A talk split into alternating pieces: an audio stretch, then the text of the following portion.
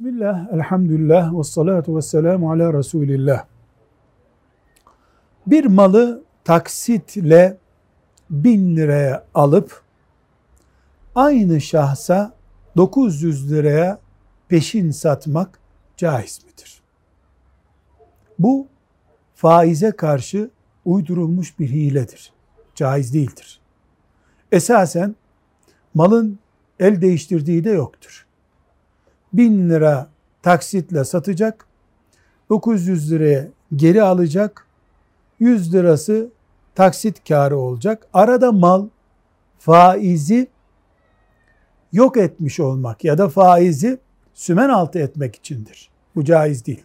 Ancak bin liraya bir malı alıp A şahsından B şahsı bunu C şahsına 800'e de satabilir, 700'e de satabilir peşin olarak. 3 kişi arasında olduğunda sıkıntı yok. Ama iki kişi bunu yaptıklarında bu faizle borç almanın güya helalleştirilmiş şekli olur. Yanlıştır, caiz değildir. Velhamdülillahi Rabbil Alemin.